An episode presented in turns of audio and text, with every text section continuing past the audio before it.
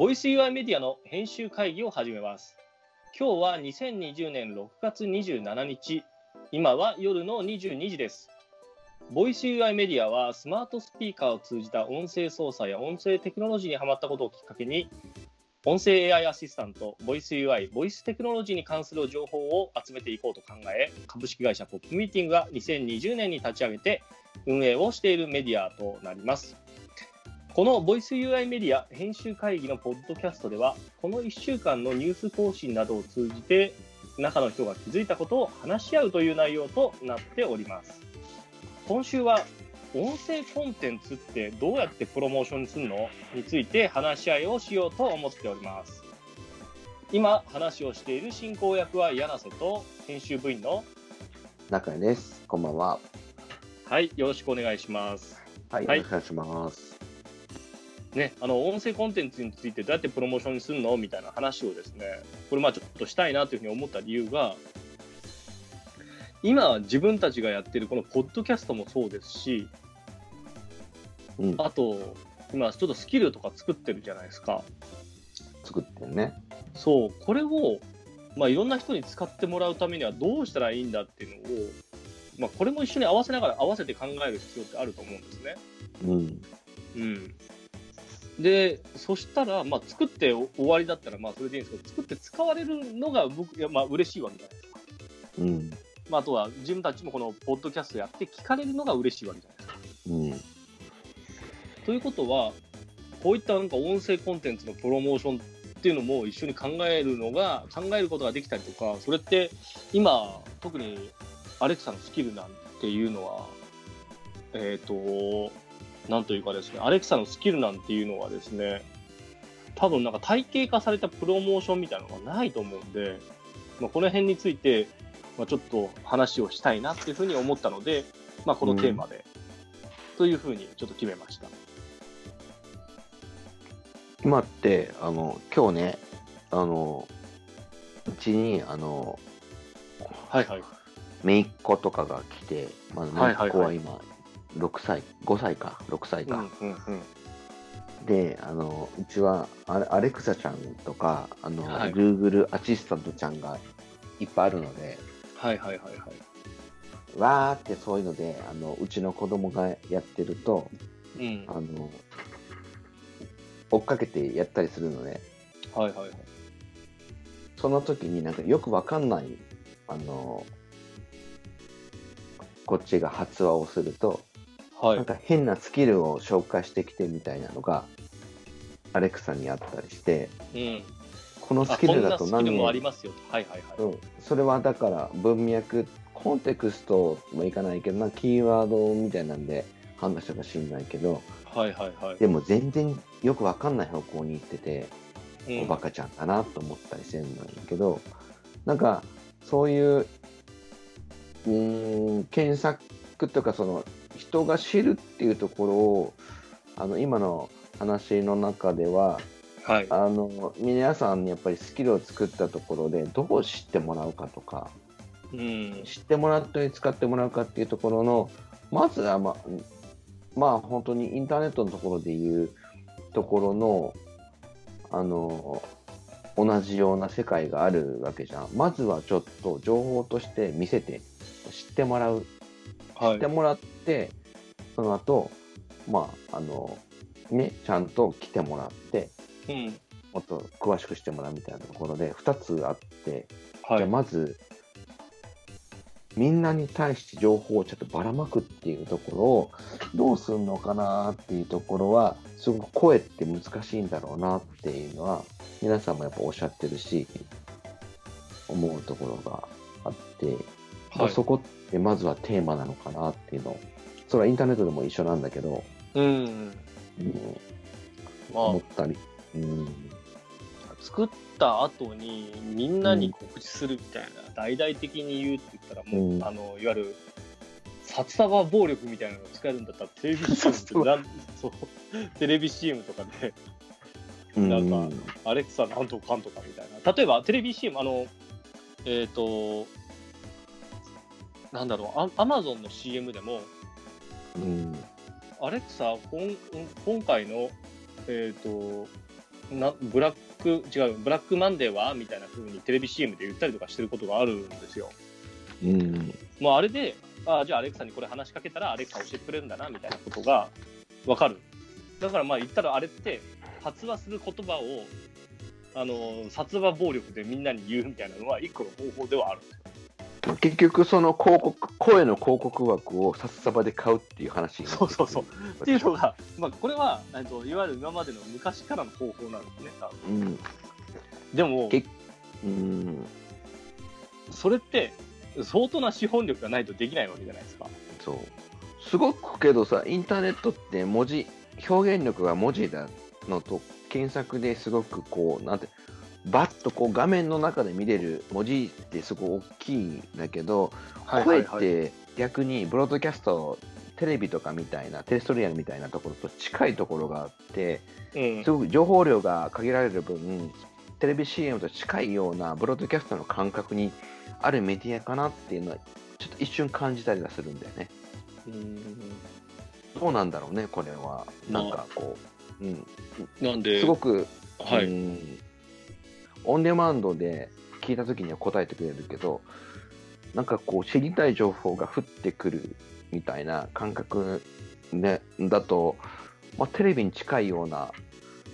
なんか錯覚を感じる瞬間がすごく、やっぱりアレクサとか使ってるとあるかな、みたい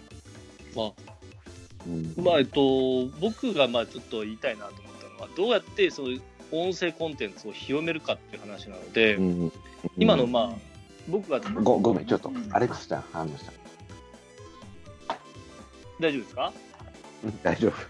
まあなんかその殺話暴力みたいな風に言う方法もあれば、でもなんかそれを作ってるスキルだったりとかを作ってる人たちは、あのいわゆる個人デベロッパーだったりとか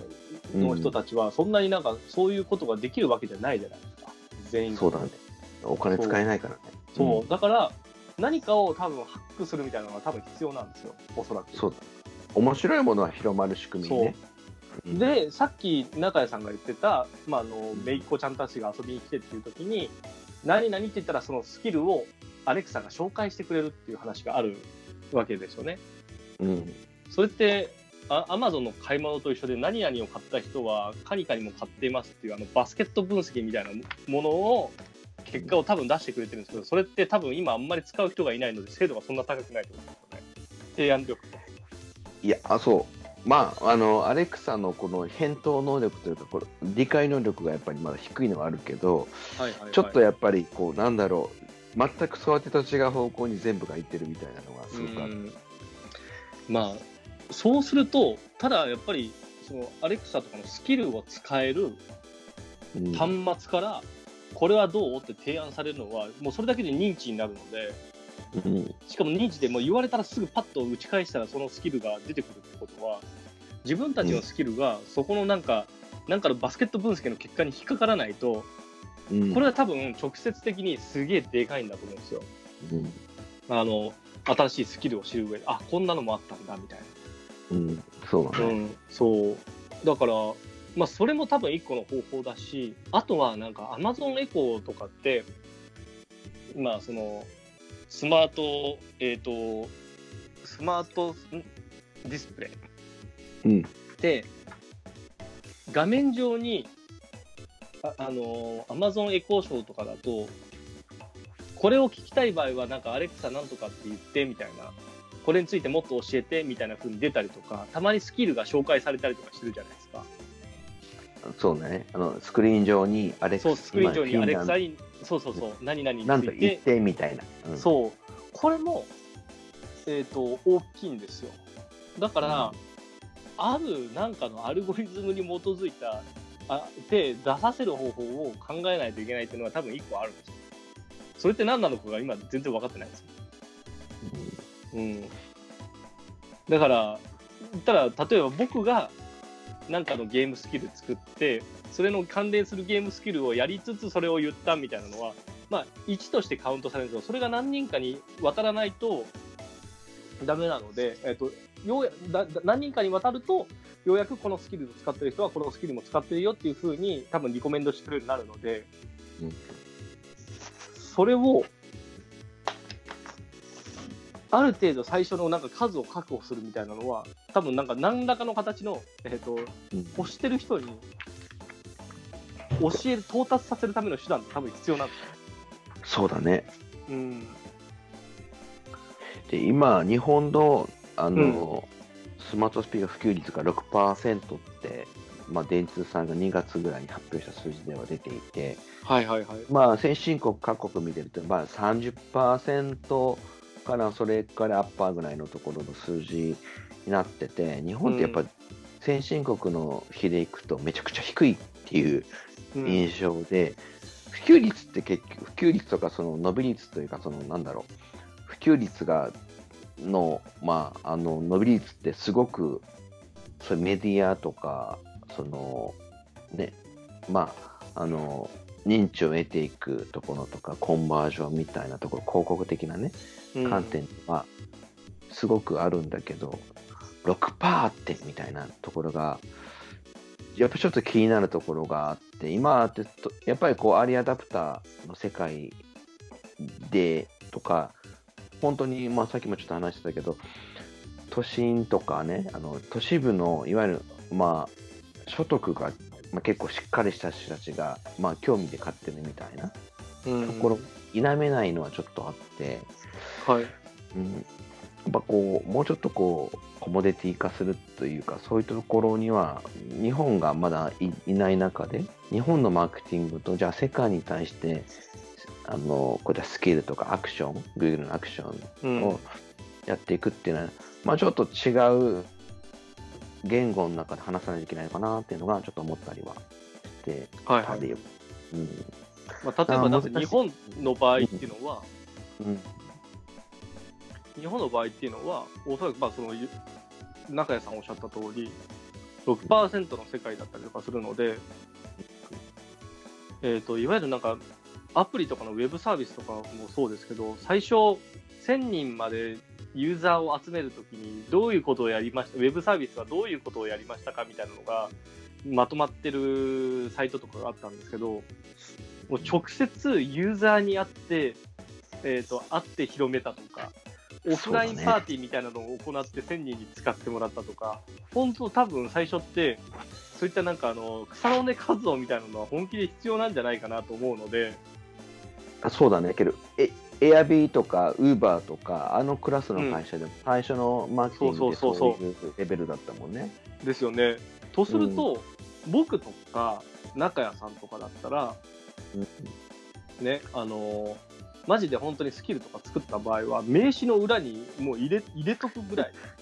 かもうそういうようなもノリだったり、あとメールの文末にマジでつけるとか、もうそういうような草の根でやるとか、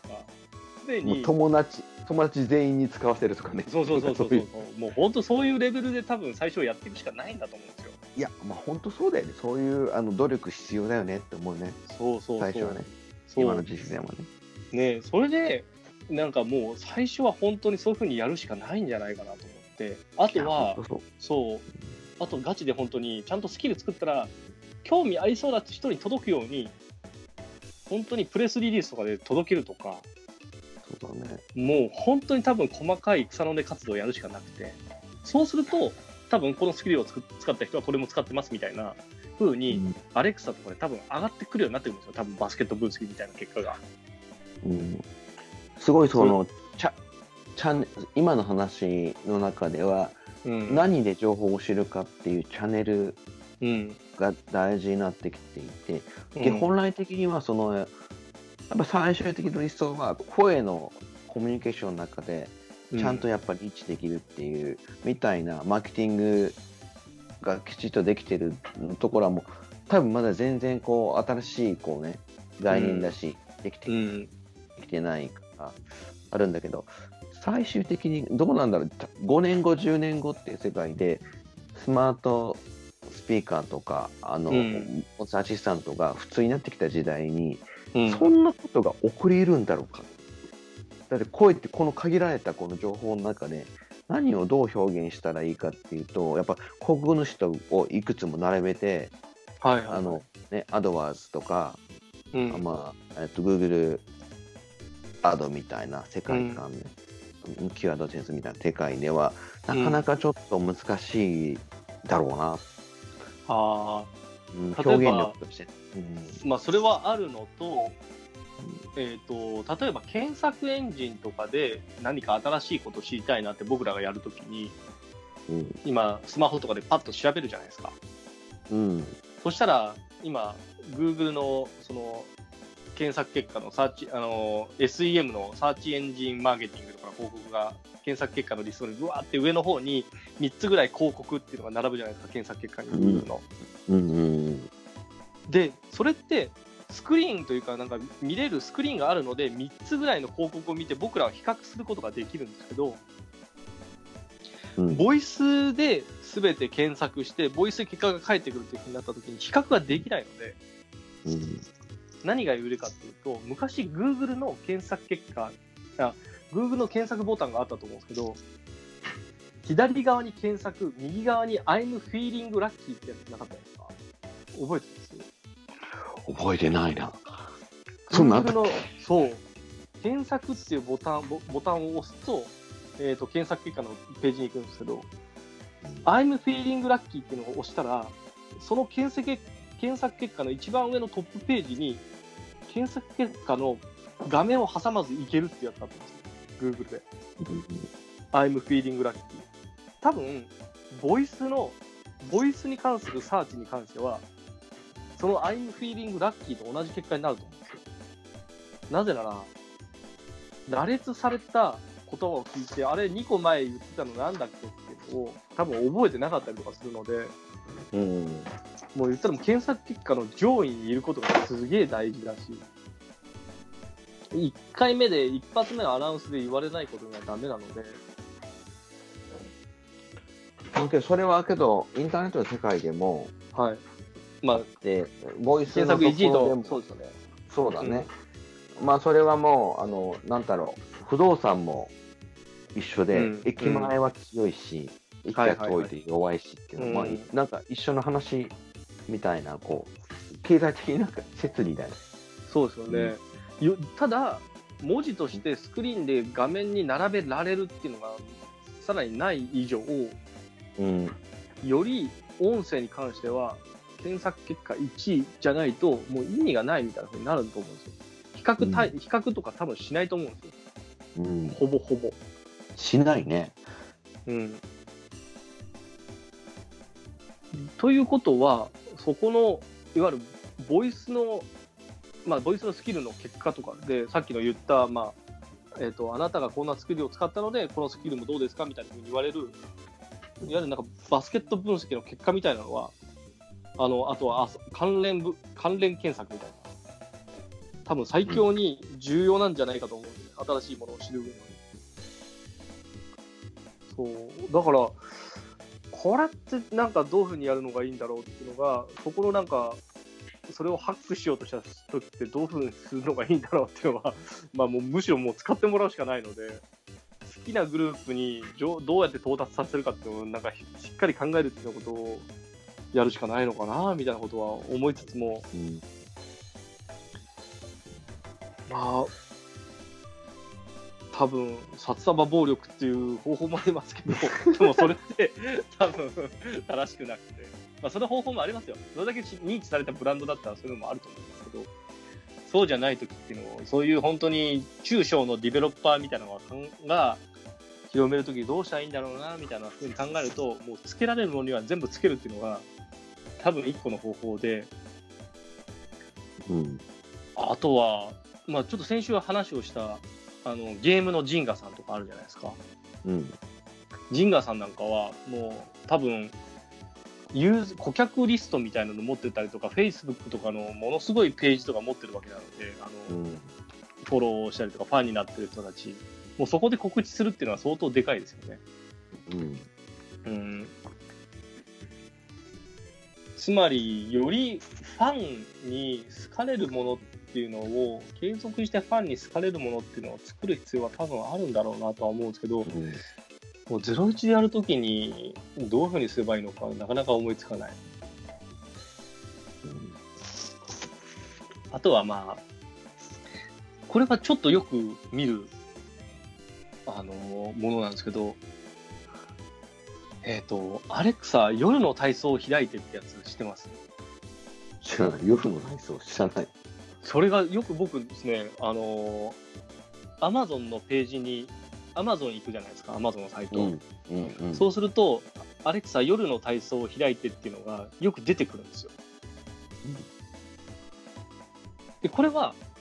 違う軸で、これはまあ表示されるのも重要なんですけど、表示されてアクションしようっていうのも重要なわけで、うん。じゃあそれがコンバージョンですよね。うん。コンバージョン。そう。コンバージョンレートが上がるのは、その夜の体操っていうのが、なんかちょっと、あのー言葉としてちょっと面白いじゃないですか。夜の体操ってエロいね、ちょっと。そうそうそう。それで、え、え何？夜の体操を、え、アマゾンで言ったら何が返ってくるのって言ったら、夜寝る前の体操を教えてくれるんですけど、そっちかいって。そう。でも、面白いじゃないですか。こういうクスッとするような、もちろんね。もちろんね。そう、んこのウェイクアップワードってもう、これもすごい重要だなと思ったんですよ。コピーライトだね。そう、言ったらなんかあの、ウェイクアップワードの、そう、なんか、あ、斜め上を行ったなみたいなやつとか、これってすげえ重要だなっていうのは思ったところ。うん。うんそうそうそう。自分が言ってみたくなる言葉なのかどうかみたいな。そうだね。そう。だから、なんかあのーまあ、その点、いや、ちょっと僕がね、あのー今作ってるスキルがあるっていう話を前ちょっとしてたと思うんですけど、中谷さんに。そうだね。えっ、とあれね。そう、あのー居酒屋のやつですね。うん。うん。まさに、えっ、と、これは商標権が許してくれたらそっち使いたいあの、使いたいワードがあるけど、それって許してくれるのかどうかよくわからないみたいな。あ、聞いてみるよ。仕事してんだよ、実は。あ、本当ですか？あそこ。そう、だから、まあ、よりそこに近づけてやるのかどうかみたいなことを考えれば、ちょっと言いたくなるような言葉じゃないですか。何それってなるじゃないですか。うん。だから多分何それって突っ込みどころがあるようなものを多分、えー、とウェイクアップワードに持ってくると、これってなんかまあ表示された時のコンバージョンレートがめちゃ上がるので、うん例えば名刺してもらった時に、あのーアレクサ、お持ちの方は何とかって言ってみてくださいっていうふうに書いた時に、これ何って書かれてるようなやつがあったら、これ確実に一回やってみようと思うじゃないですか。うん。だからウェイクアップキーワードも、これも多分誰かと被らない、なんか、なんかそそるっていうのが多分重要なんで、ここってもうキャッチコピーの世界なのかなみたいな、そんな気はします。そうだね。なんかテレビの、あの、テレ、インターネットの時代になって、こううん情報の洪水の中から、はいはいこの技術的に選ぶとかいろんなのが出てきたけど、うん。ちょっと、その、なんだろう、高度な世界っていうのは、人物のプロファイリングっていうのはできてくる前提で、うん。その情報をなんかレコメン出すというよりは、かいうん。いわゆるこう人ってやっぱ会話ベースと昔ってさそういう情報ってさ、友達とかな話しててなんか馬にさとんかつやないの？みたいな話をしてて、ここうまいなみたいなはいはいはいはい話をしてたりとか、はいやっぱそういう会話の中でなんかこうレコメンデーションが行われていたっていうはい。そのとか今でもさなんかこうあの友達にさ聞いたりするのさ、まあ密集な話ばっかなんだけどなんかこう、なんかちょっとあんま知らないジャンルのとか、またはいはいはい。うなぎ屋とかさ、なんかうまいとこ知らないみたいな話とかさ、はいはいはい。こっちまあ友達の社長に聞いたりするわけよ。するとさ、結構なんかかえ答え返ってくると、あちょっと行ってみようみたいな、うん。レレティさんの,、ま、もあのマーケティングそういう話なんだけど、はいはいはいなんかそうはい。いう、やっぱこう、インターネットで洪水の中で、なんか、ね、今、まあ、今まで絶対評価というか、他人が評価したものを星で見るみたいなところが、ずーっとここ15年ぐらいあって、食べログさんね、はいはいはい。星評価みたいな、あったけど、まあ、そこそこそういうお店行ってみると、好き嫌いもあるし、うん、あこの人がこの人がいいっていうところは大きいだなっていうのは別に星が3つでもよくて、ああ、はい。みたいなところをやっぱりこう大人になると見えてくるんで、なんかこの3点、このはいはい8とかっていうのって、なんかちょっと雰囲気流されてるなみたいな皆さんいるなっていうのはもうすごく見えてきて、うん。こういうなんかこうみんなの評価みたいなのは当てにならないなっていうのが正直思ってきたりする、あのところに今なってくるとまあ,あの、うんその情報量がない中でどういうふうにマーケティングするかっていうところは声のマーケティングになってくると非常に重要になってきてるんだろうな逆にねマーケティングとして質を問われているところにまだ戻ってきてるんだろうなって見せはいはいはい。てまあ、さっきのちょっとレッティとかの話をからちょっと膨らませると、そのいわゆるスキルとかのプロモーションって考えたと思うんですよ。うん今なんか、その、えっ、と、iPhone のアプリとかも、もともとその、どうやって探していいのか分かんなかったんで、iPhone のアプリを紹介するメディアみたいなのが、その、アップバンクさんとかね、あったね、あったね、出てきたね。うん。そう、あとはなんかあの、アプリブとか、うん。そういうようなところが、あの、アプリ紹介メディアみたいなのがいっぱいできて、それで、あ、誰かがレビューしてたりとか、いわゆる使用レポートみたいなのを上げてたりとかしてるのを見て、あ、このアプリってすごいんだな、みたいな。それでなんかインストールするっていうような流れだったと思うんですよ。うん。なので、同じように今って多分、あの、スキルを、スキルのレビューメディアみたいなのないので、一個そういうのを誰かが作って、まあ僕らでもいいんですけど、ひたすらに24時間じゃないや、えっと、もう365日そういうことをやってるようなメディアっていうのは、まあ一個、なんか、一個なんかあの、その突破の方法にはなるのかなとは思ったりはするんですよね。まあそこにちゃんとファンがつけばなんですけどね、読者さんとかが。そう。やっぱそう、すごく、あの、アップルにしてもそうだ、アプリにはいはい。時に思ったのは、うん。結局、社会主義じゃん。インターネットで結局、その、いわゆる無政府主義というか、国も関係ないし、情報を流せば通るって世界で、ただ、アップルさんの、いわゆるこう、アップル帝国って、社会主義、社会主義というか、まあ、ね、あのお絶対王政みたいな、なんていうのかな、よくわかるでしょ、言って言ってる時あのやっぱりこう、ルールがさ、すべて、なんかなんだろう、民主的に決まるんじゃなくて、あのはいはい。王様がこれって言ったら、もう見え習いみたいな世界でしかない世界で、今回の、あのね、あの、なんだっけ、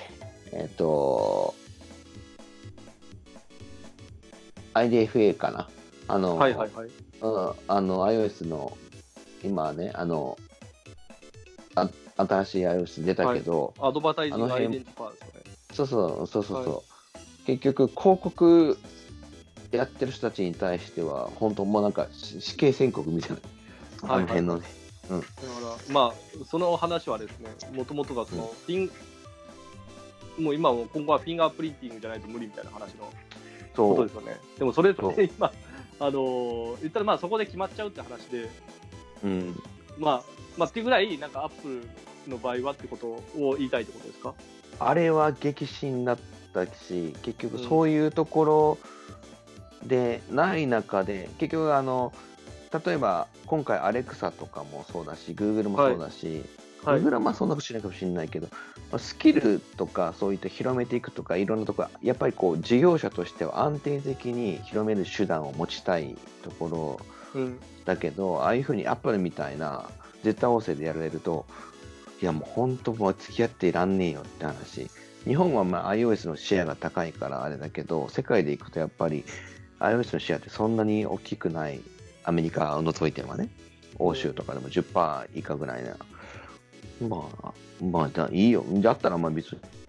にまあ勝手にやってみたいな。世界でけど日本はやっぱりシェアが多いから大きいからすごく衝撃的なわけで。今まあけどあのスマートスピーカーの世界だとやっぱりアレクサとか、Google アクション。ン Google アクションとか、うん。が非常に大きいところだからやっぱこの辺のハンドリングでそういうのが変わってくるの嫌だなとかすごくちょっと思ったりはするのとだからこそそういったアあの昔のそういった、まあ、ウェブメディアとして公平にそういうところがみんなが知れるところでインターネットで簡単にウェブラで調べてっていうところは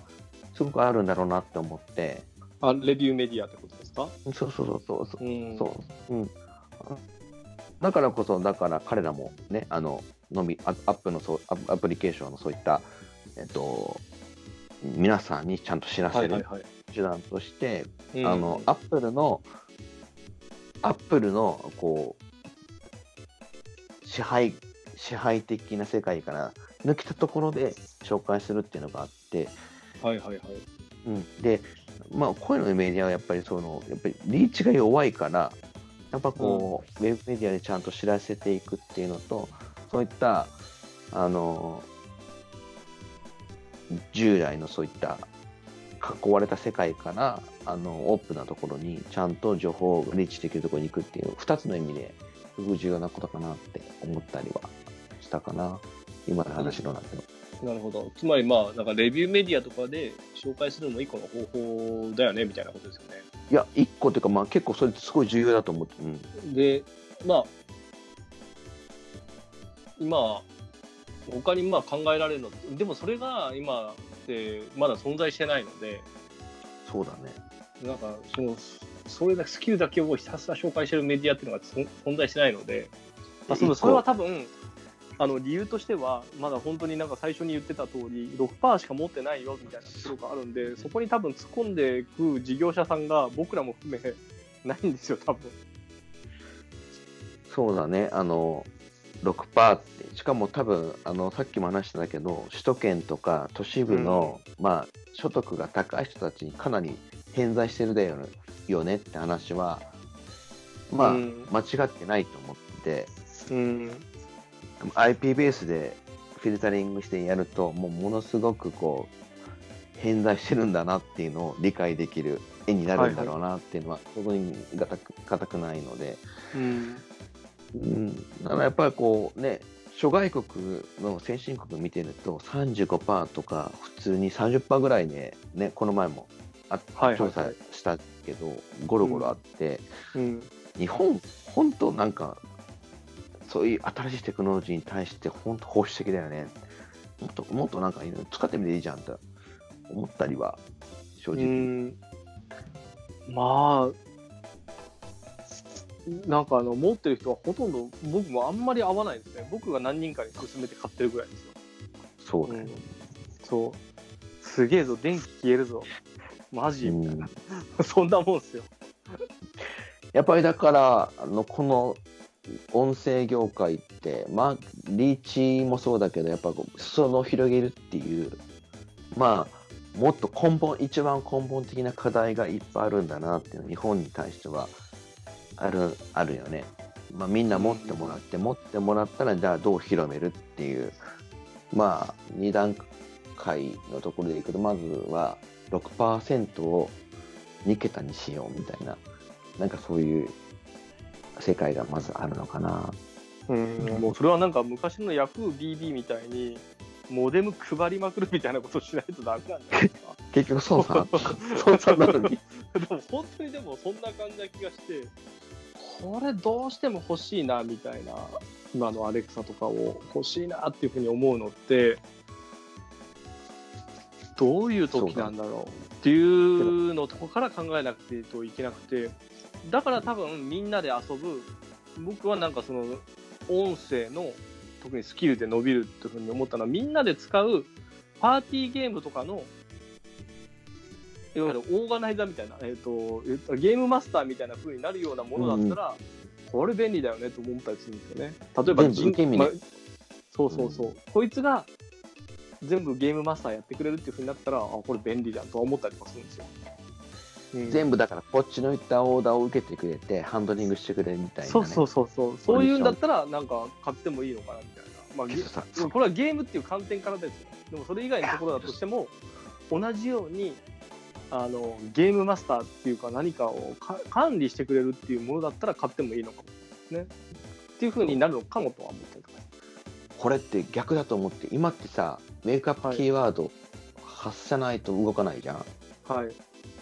たださ、音が発生してるとか、人が動いてるっていうと、センシングをして、うんお帰りなさいとか、逆に、あの、映画で見ててもそうなんだけど、逆なんだろうなと思ったの。はいはいはい。あの、これは、だから、今はさ、全く無反応で、こっちからやらないとっていう、こう、すごくどっちかというと、受け身なアレクサじゃん。じゃんはい。じゃなくて、映画とかもそうだし、人間の理想って帰ってきたら、お帰りなさいって、何もなくても返してくれるのがやっぱ気持ちいいんだろうな。会話ってそういうことじまあね、まあそうですよね。ゃん。うん。そうちょっとは、まあうん。発散しちゃった。いや、大丈夫です。そうすると、やっぱりなんか、でもただ、それって帰ってきたら自動で発話みたいなふうになると、なんか常にそれはプライバシーの問題とか出てくるわけで、ずっと聞いてんじゃんみたいなふうに思われるの嫌じゃないですか。ただ、あ思われのち、ゃうじゃないですか。思われて気持ち悪くなって、さらに買わないみたいなことも多分あるので、うん、そっか。わあのーまあ、こっちから自分たちが中心で、えー、とアレクサ受け身っていうふうになったら、やっぱなんか、ウェイクアップキーワードが面白いとか、自分が言ってみたいこととか、そういったことに力をかけるのが実は重要なんじゃないかなみたいなことは思ったりはしますね。こんなことをここじゃないと言わなかったみたいな。あとこれちょっと僕実験したことないですけど、うん。例えば、アレクサのウェイクアップキーワードに、早口言葉入れたら何人がウェイクアップできるのっていうのを、ちょっとやってみたいんですけど、ど、どういうこと？なんか早口言葉的ね。バスガス爆発ってどれだけあの何分何秒以内にすげえ言わないといけないとか、わかんないですけど、隣の客はよく空客客だで、よくわかりませんとかって、どこまでがアレクサ通じるのかなと思って、今話しながら思ったんですけど、ウェイクアップキーワードね。うんまあこれは全然ちょっと発散しすぎたので、これはちょっと別の機会にこれはちょっと僕はやってみたいなと思ったのが一個あります。その会話で俺1時間今話せるよ。ちょっと今ね、研究者にそうかだから。これは これはちょっとね、話題変えてやった方がいいですね。言ったらそう、だね。そう、ウェイクアップキーワード重要っていう話と、またちょっと、このウェイクアップキーワードを面白くしてどこまでいけるのみたいな話なんで。俺結構やっぱけど、うん。逆だなと思って。ごめん、はいだいぶ発散したけど、そろそろ、そうですね、し締めていきましょうか。締めていきましょうか。で、はいえっ、と、多分マジで、なんか認知させてもらうために、多分本当に、いわゆる音声コンテンツをどう広げるかっていうふうに考えると、認知してもらうために、できるものには何でもやるっていうのと、数の暴力とか、あ札束暴力作るなら、その札束暴力がすごい強いっていうのは分かるけれども、それは難しいのであれば、もう本当に露出できるところは全部露出しちゃって、やりましょうみたいなのと、そこからの多分コンバージョンが重要なはずなので、ウェイクアップキーワードが面白いっていうのとか、あ、これは言ってみたくなるなっていうのを、なんかくすぐるような、このコピーライティングみたいなことをきっちり考えないといけないなみたいなところなんだと思います。今のところはね。本当、同意していて、札束暴力っていうのは、すごくブロードキャストの世界とか、代理店の、いわゆる昭和の時代に作り上げたモデルであって。インターネットモデルの中で、ブロードキャストみたいな、この、うん世界観の中でボイスはいるけど、はいはいはい。キーワード買いとかもそうだし、うん。そこはもうちょっと、もう全然安価で、うんちゃんとリーチできる仕組みは作れるなと思っていて、うんやっぱそうしないと広告として健全じゃないかなと思ったり、うん。やっぱそういう仕組み作りって、これからなんか関われたら面白いなって思ったりね。はい。まあ、ちょっと、もう結論は出た感じじゃないですけど、もうなんか当たり前のことが2つ言われて終わった感じなんですけど、まあ、そうだね。6%の普及率じゃなければ、僕らも多分、レビューメディアみたいなのは作ってもいいですけど、でもなんか 6%, 6にかけて作りますか？本気で。いや、いや、もうちょいもうちょい僕らに、あーなんかもうちょい僕らに資本力があればですけどね。V3i メディアで言ったらいっぱいいっぱいかもしれない。ね。そう今、サーバー代トントンぐらいです。あ一番大きいのは、あの、俺らのこう、あれだね、あの、可処分時間を、そそこに全部突っ込んでるだけなので、そうだね。そうだね。まあ、ね、ちょっとなんかやるならね、あの、えっ、と、本当に美人時計みたいな可愛い女の子がひたすらスキルの紹介してるみたいなようなことをできるようなメディアとかだったらなんかちょっとなんかおーって思って見に行くのかなぐらいには思うんですけどでもそれって男目線なだけなんですよ多分そうだね。今ちょっとね、難しい、あの、ジャンルの話になってくるからね。そうそうそう。まあだから、まあ一個でもなんかレビューメディアみたいなのはちょっと考えてみたいけど、今はちょっと多分マネタイズというか、多分もしかしたら本当にトントンにもならねえんじゃねえかって感じはするんですそうなの。まあけど、前言ってたそみたいな、スキルってどんな傾向あるの、どんな面白いのあるのっていうのは皆さん知らないから、やっぱりそうですね紹介していったり、そうですね、まあそういうのは1週間に、まあ言ったら僕らは美人時計の可愛い女の子ではないけれども、1週間に1回ぐらいスキルを紹介していくっていうことは、ちょっと使ってみたスキルのレビューみたいなのはどっかでしたい。そうだね。しましょうかこれ面白い。まあ確かにオリジナル記事にはなりますからね。そうだね。うん、ああそう、まあ、おっさん2人が紹介するっていう風になるんですけど、それはちょっとやってみますか。んじゃない？いいんじゃない、はい、まあ、なんか、数がたまると、なんか価値にはなるかもしれないんで、ちょっとやりますか。はい。そうだ。まあ、好き放題だから、このメディアね。はい、まあちょっとね、あのーそうしながら本当に音声コンテンツどうやってプロモーションするのっていうのは、これはなんか多分、今後も多分重要になっていくので、もうちょっと考えてみましょう。今の僕らが考えられるのは、この2つぐらいが限界ですよ。はい。そうだね。だけど、みんなに知ってもらって、使えてもらう世界を作るっていうのを、やっぱりやりたいので、あの、ね、あの、アレクサだったり、はいはい Google はい。アシスタント使ってやれる。まあ、そのためにできることをやっていければいいね。はい。なんかね、面白いことね。はい。まあそんな形ですね。そうですね。じゃあちょっと、はい。あのー早口言葉の件はまた別途の機会の 来